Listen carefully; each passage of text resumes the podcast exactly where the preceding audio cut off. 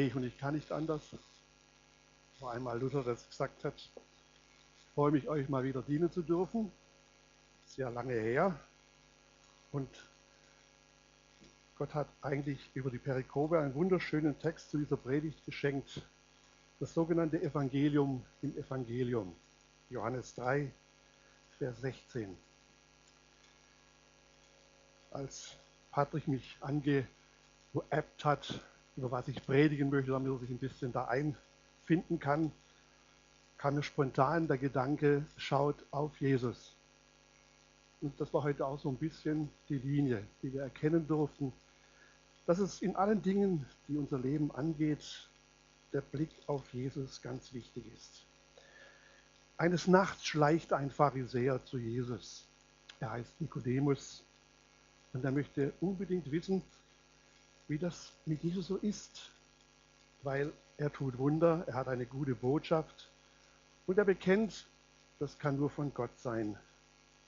Wer bist du? Und Jesus sagt ihm, pass auf, es geht um dich, nicht um mich. Denn wenn einer mit mir leben will, dann muss er neu geboren werden. Da stutzt natürlich Nikodemus, wie soll das gehen? Ein Kreis oder wieder in die Mutter schlüpfen. Nein, er meint, es ist etwas ganz Wichtiges. Eine Neugeburt nicht mehr im Fleisch, sondern im Geist. Und da gibt es halt einfach Unterschiede. Ihr müsst von neuem geboren werden. Wo der Wind weht, er wird, wo er will, wo er will und seine Stimme hörst du, aber du weißt nicht, woher er kommt und wohin er geht. So ist es mit jedem, der geboren ist aus dem Geist. Und letztendlich sagt er, wir müssen neu geboren werden aus Wasser und Geist. Baptistische Botschaft, das Wasser spielt bei uns auch eine gute Rolle. Und dann geht Jesus im Vers 14 darauf ein, wie es wirklich notwendig ist und wie wir schauen müssen, dass wir bei Gott unseren Platz finden. Und so wie Mose erhöhte die Schlange in der Wüste, so muss erhöht werden der Menschensohn, damit jeder Glaubende in ihm ewiges Leben habe. Nur so kann ein Israeli, ein Jude verstehen, was Jesus meint. Damals in der Wüste, naja gut, das Volk hatte mehr als Mist gebaut. Die Sünde war heftig, das Rummotzen war auch recht kräftig. Jeden Tag nur Manna und Wachteln. Abwechslung war nicht so unbedingt, aber es hat eigentlich gereicht. Sie waren versorgt und bewahrt auf ihrem Weg ins ja, neue Land. Aber trotzdem brauchen sie ein goldenes Kalb und bastelten halt so ein bisschen herum an dem, was sie meinten, was für ihr Leben notwendig war. Und Gott, Gott war stinkesauer. Und er schickte ihnen die feurigen Schlangen, die sie bissen, damit sie ob ihrer Sünde sterben mussten. Und jetzt kommt natürlich wieder das typisch Göttliche. Er stellt ihnen einen Pfahl auf mit einer äußeren, eisernen Schlange. Mit der Verheißung, wenn du auf diese Schlange schaust, wirst du leben. So kann Nikodemus verstehen, dass Gott ein Gott ist, der letztendlich jede Schuld und jede Sünde vergibt, wenn man wieder zu ihm aufschaut. Wieder dorthin blickt, wo seine Gnade sichtbar wird. In diesem Fall des Alten Testaments ist die eherne Schlange eigentlich ein Symbol der Sünde. Denn die Schlange hat eigentlich alles angefangen, damit Menschen von Gott getrennt leben. Aber sie wird in diesem Fall das Zeichen der Hoffnung. Und jeder kann zur Schlange schauen. Selbst der, der schon gebissen ist, der ganz Schwache, kann zumindest den Kopf nach oben halten und sehen, wo Vergebung ist. Geschwisterlein, Wunderschönes, wunderbares Bild. Jeder hat die Kraft aufzuschauen. Keiner kann sagen, ich schaffe das nicht. Und viele haben das damals in Anspruch genommen und wurden gerettet und Gott hat sie leben lassen.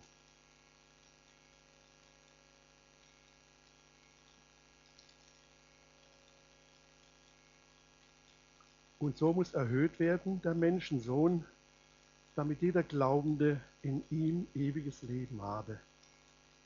Christus Jesus kündet an, wohin sein Weg geht.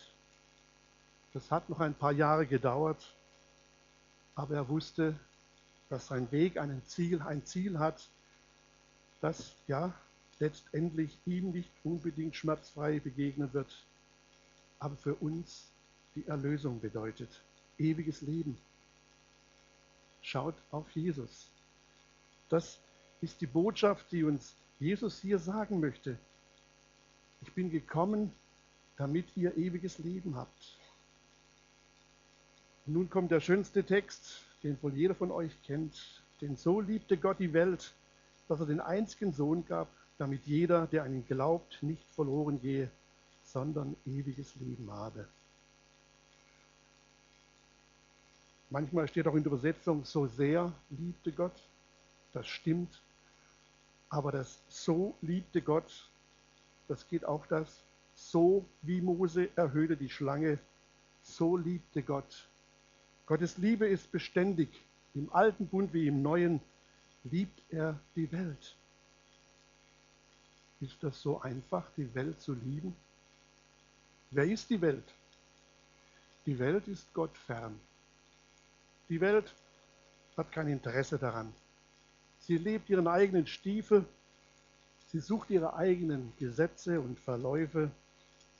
Und wenn wir unsere heutige Zeit schauen, jeder Nüchterne kann nur noch den Kopf schütteln, was die Welt sich und uns antut. Und trotzdem das ist die Liebe Gottes.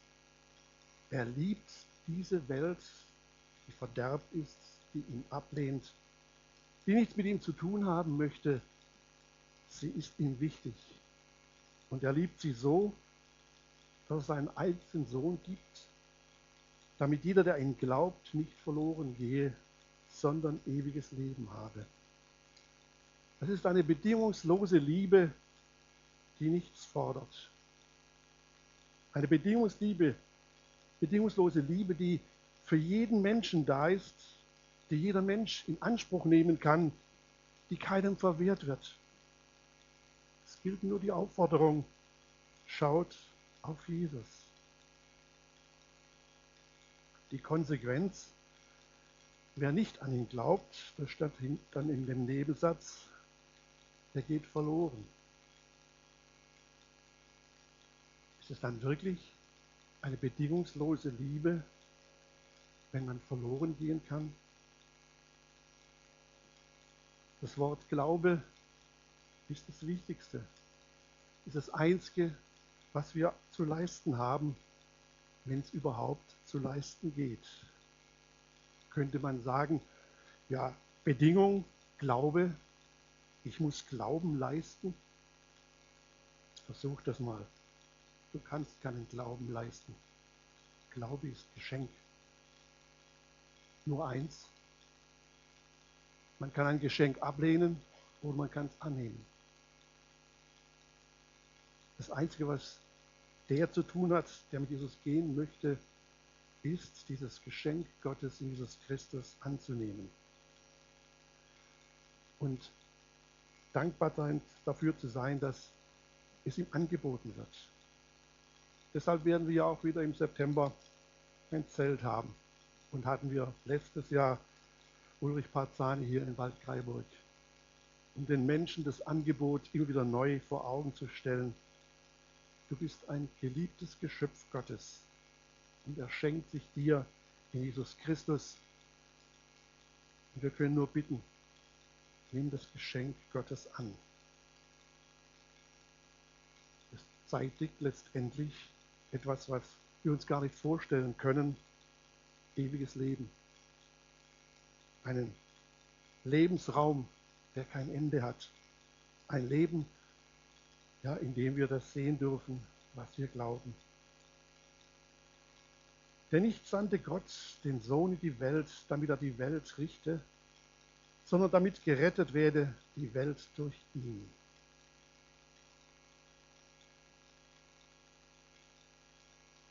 Es ist eine wunderbare Botschaft, wenn wir hören, dass Jesus Christus nicht diese Welt gekommen ist, um zu richten, sondern um zu retten. Unsere Botschaft ist eigentlich nicht Gericht. Unsere Botschaft sollte Rettung sein. Denn wenn Jesus nicht gerichtet hat, was maßen wir uns an zu richten? Und ich denke, in der Kirchengeschichte kann man nur den Kopf schütteln, wie viel gerichtet wurde. Scheiterhaufen, Folter, Erpressung, Lift und Tücke, um Menschen zu züchtigen im Namen nicht Gottes, nein, der Religion, der menschgemachten Weisheit, wie man die Bibel missbrauchen kann. Keiner von uns hat das Recht zu richten. Und wenn wir ehrlich sind, manchmal juckt es uns doch. Kann ich da locker drunter stellen.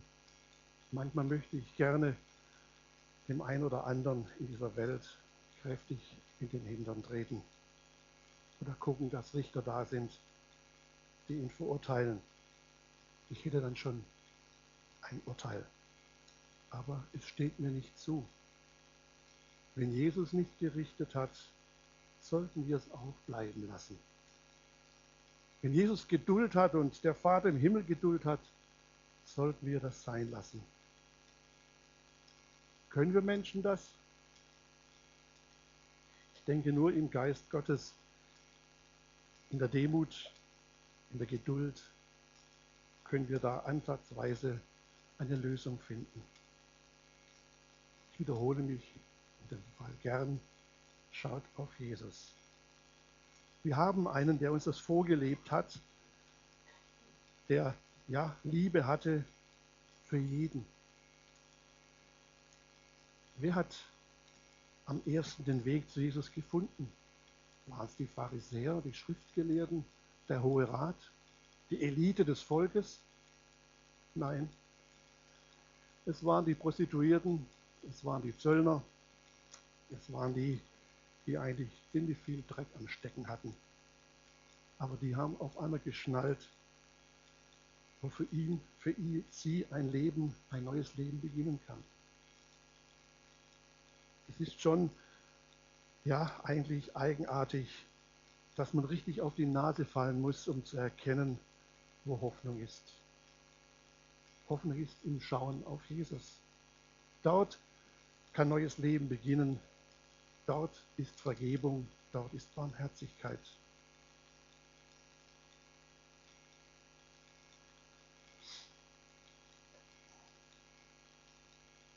Wer an ihn glaubt, wird nicht gerichtet. Wer nicht glaubt, ist schon gerichtet, weil er nicht geglaubt hat an den Namen des einzigen Sohnes Gottes. Hier spricht Jesus Christus etwas aus, was innerhalb ja, vieler Glaubensströmungen manchmal hinterfragt wird. Aber hier steht eindeutig, wer an ihn glaubt, wird nicht gerichtet werden. Bruder, Schwester oder andersrum, Schwester, Bruder, glaubst du an Jesus Christus? Wenn das der Fall ist, wirst du nicht ins Gericht kommen. Du musst keine Angst haben. Du wirst von Gott beurteilt werden. Er wird dir gegenüberstehen und er wird dich fragen, was hast du für mich getan? Wie hast du gelebt? Und Paulus sagt einmal im Korintherbrief, es werden manche alles, was sie getan haben, wie Stroh und Spreu verbrennen, aber sie werden bei Gott sein. So großzügig ist Gott, dass er selbst manch Vergebliches in unserem Leben nicht zum Anlass nimmt, uns zu verdammen, sondern dass ihm allein der Glaube an den Sohn genügt, damit wir gerettet werden. Und wer euch etwas anderes erzählt, dem sagt dieses, ich glaube an meinen Herrn Jesus Christus und weiß, dass ich erlöst bin, dass ich das Gericht nicht sehen werde, dass ich aber den Herrn sehen werde und dass er mit mir reden wird und dass wir zurechtkommen werden. Ich werde meinen Lohn bekommen, aber ich werde bei Gott sein und nirgendwo anders. Denn mit Angst Geschwister, kann man kein Herz gewinnen. Mit Drohen kann man kein Herz gewinnen. Nur mit der Liebe Gottes, die unser Leben deutlich macht, wie wir reden, wie wir handeln, das kann Menschen letztendlich retten und neugierig machen auf das, was wir glauben. Wer ihn glaubt, wird nicht gerichtet werden. Wer nicht glaubt, ist schon gerichtet, weil er nicht geglaubt hat an den Namen des einzigen Sohnes Gottes. Ja, Unglaube genügt. Das Abwenden von Gott genügt, um ins Gericht zu kommen. Es ist genauso einfach, in diese Richtung zu gehen, wie in die andere. Vor ein paar Wochen war ich mal in Altötting. Da war ein Vortrag eines Unternehmers, der hat gedealt mit Gott und hatte in seinem Leben ja sehr gute Erfahrungen mit Gottes Wirken gemacht. Und sein Credo war, wie kann man bloß so dumm sein und das nicht glauben? Ich kann dieses Credo nur unterstreichen. Es gehört keine Intelligenz dazu, mit Gott den Weg zu beschreiten. Aber es ist dumm, es nicht zu tun. Wer Gott ablehnt, der hat ein Problem. Wie soll Gott an ihn herankommen? Wie soll er ihm vergeben, wenn er ihn nie in Anspruch genommen hat, Gott negiert hat, ihm Gott wurscht war, er sein eigenes Leben, seinen eigenen Weg gegangen ist und diesen Weg, den wir soeben gehört haben im Zeugnis Jesu, ich bin der Weg, die Wahrheit und das Leben, nicht beschritten hat. Denn da steht auch am Schluss, denn keiner kommt zum Vater, denn durch mich. Glaube ist ein Geschenk. Ich denke immer, Geschenke muss man natürlich auch austeilen. Geschenke kann man nicht irgendwo in einer Kammer liegen lassen und denken, die werden sich schon von allein verteilen. Deshalb sind wir als Kinder Gottes aufgerufen, diese Geschenke zu verteilen.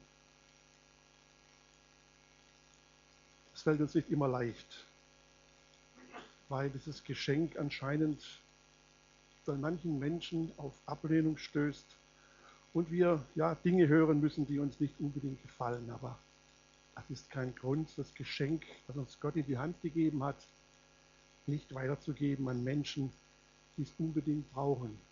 Denn wer nicht glaubt, ist verloren. Das ist das Gericht, dass das Licht gekommen ist in die Welt und es liebten die Menschen mehr die Finsternis als das Licht. Denn es waren böse ihre Werke. Mit Jesus Christus ist das Licht in die Welt gekommen. Mit Jesus Christus ist das Angebot Gottes deutlich geworden in einer menschlichen Gestalt. Und er hat uns vorgelebt und auch vorgesagt, was der Wille Gottes ist. Er hat Menschen ausgerüstet, hat ihnen eine Lehre vermittelt, die sie uns in der ganzen Welt über Jahrhunderte weitergegeben haben. Und das Reich Gottes ist gewachsen, die Gemeinde ist gewachsen, es war nicht vergebens. Das Licht wurde von vielen Menschen angenommen, aber es gab auch viele, die die Finsternis bevorzugt haben. Und ich denke, da finden wir uns alle wieder. Wenn wir irgendwas im Keller haben in unserem Leben, was nicht unbedingt so positiv ist, nach außen hin, nennen wir es mal ganz einfach, Sünde. Wer ist da schon so bereit, das locker vom Hocker preiszugeben? Das lässt man lieber bedeckt. Da ist finster drunter. Und ich glaube, jeder Mensch weiß, dass es wahr ist. Es ist schwer, Sünde, Verfehlung zuzugeben, sich davon loszusagen, es an die Stelle weiterzugeben, wo sie gut aufgegeben ist, bei Gott. Aber diese Finsternis muss nicht sein. Denn in Jesus Christus, dem Licht Gottes, können wir uns offenbaren und wir werden frei. Frei von all dem, was uns belastet.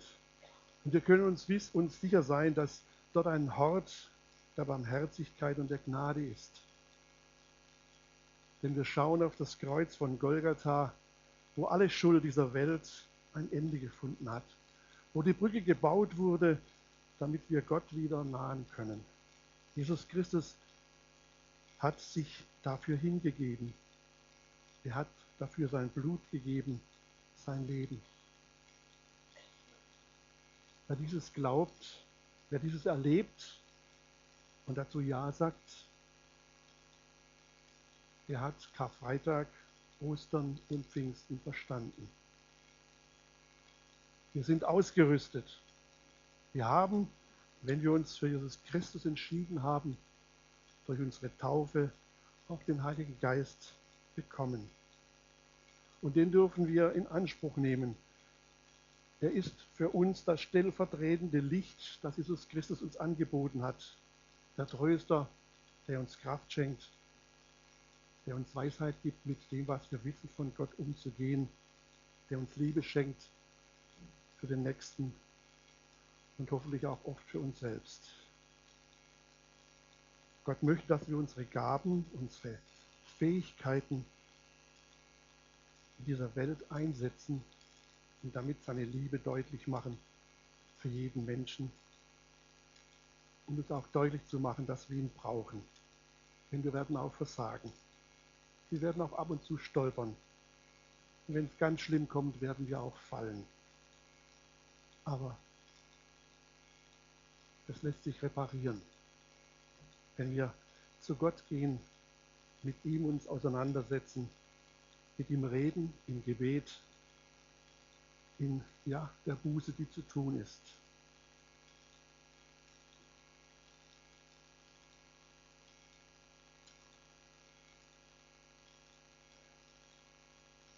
Denn jeder, der Schlechtes treibt, hasst das Licht und kommt nicht zu dem Licht, damit seine Werke nicht an den Tag kommen.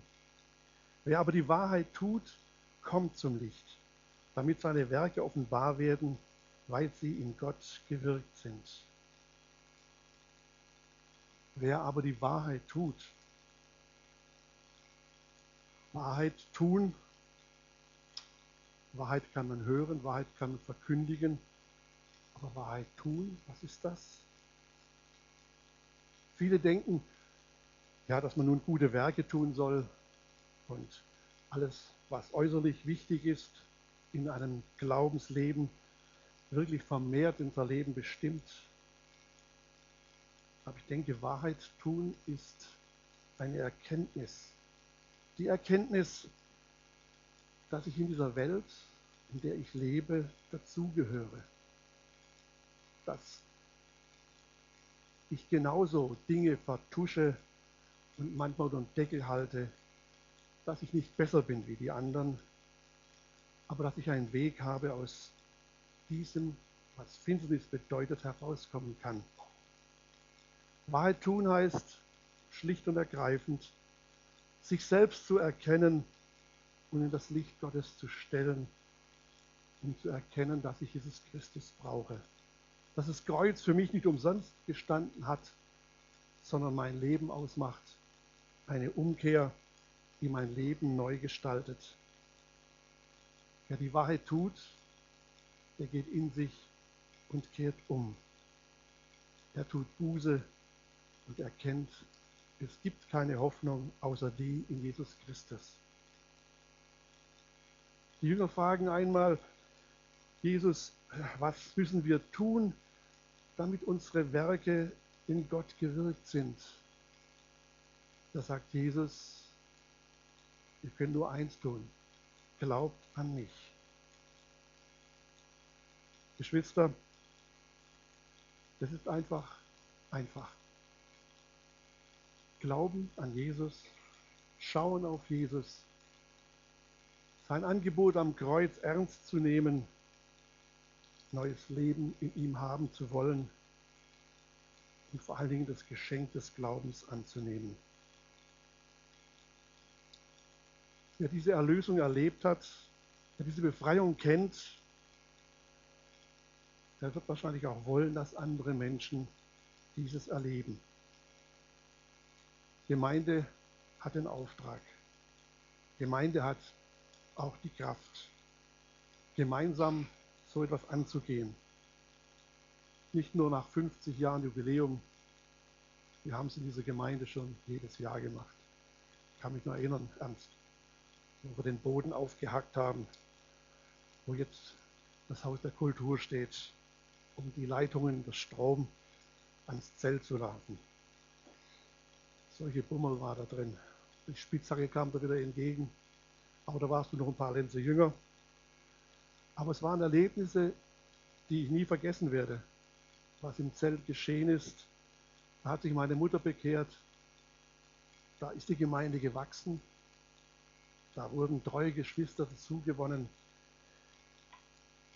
Sie haben das Geschenk des Glaubens angenommen. Und ich weiß von vielen, dass sie bis heute noch immer wieder nach Jesus schauen. Es gibt ein Zeugnis von Spurgeon, der als junger Mann in eine Methodistengemeinde kommt, verstört, nicht wissend, wie es mit seinem Leben weitergehen soll und voll Angst und Verzagtheit und der Prediger dort spricht ihn direkt an und sagt, junger Bruder, der du so leidest, der du so hoffnungslos bist, ich kann dir nur ein Angebot machen.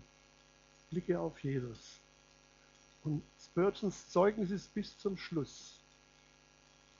Ich habe nur auf Jesus geblickt. Und das hat sein Leben ausgemacht. Ich wünsche uns das auch, dass wir das nie vergessen, in allen Bereichen unseres Lebens, seien es die guten oder die weniger guten, einfach unseren Blick auf Jesus zu wenden, als den lebendigen, als den gekreuzigten, als den auferstandenen oder als den, der jetzt zur Rechten Gottes sitzt und der wiederkommen wird. Und dann, Halleluja, werden wir sehen und uns freuen an dem, was wir geglaubt haben. Amen.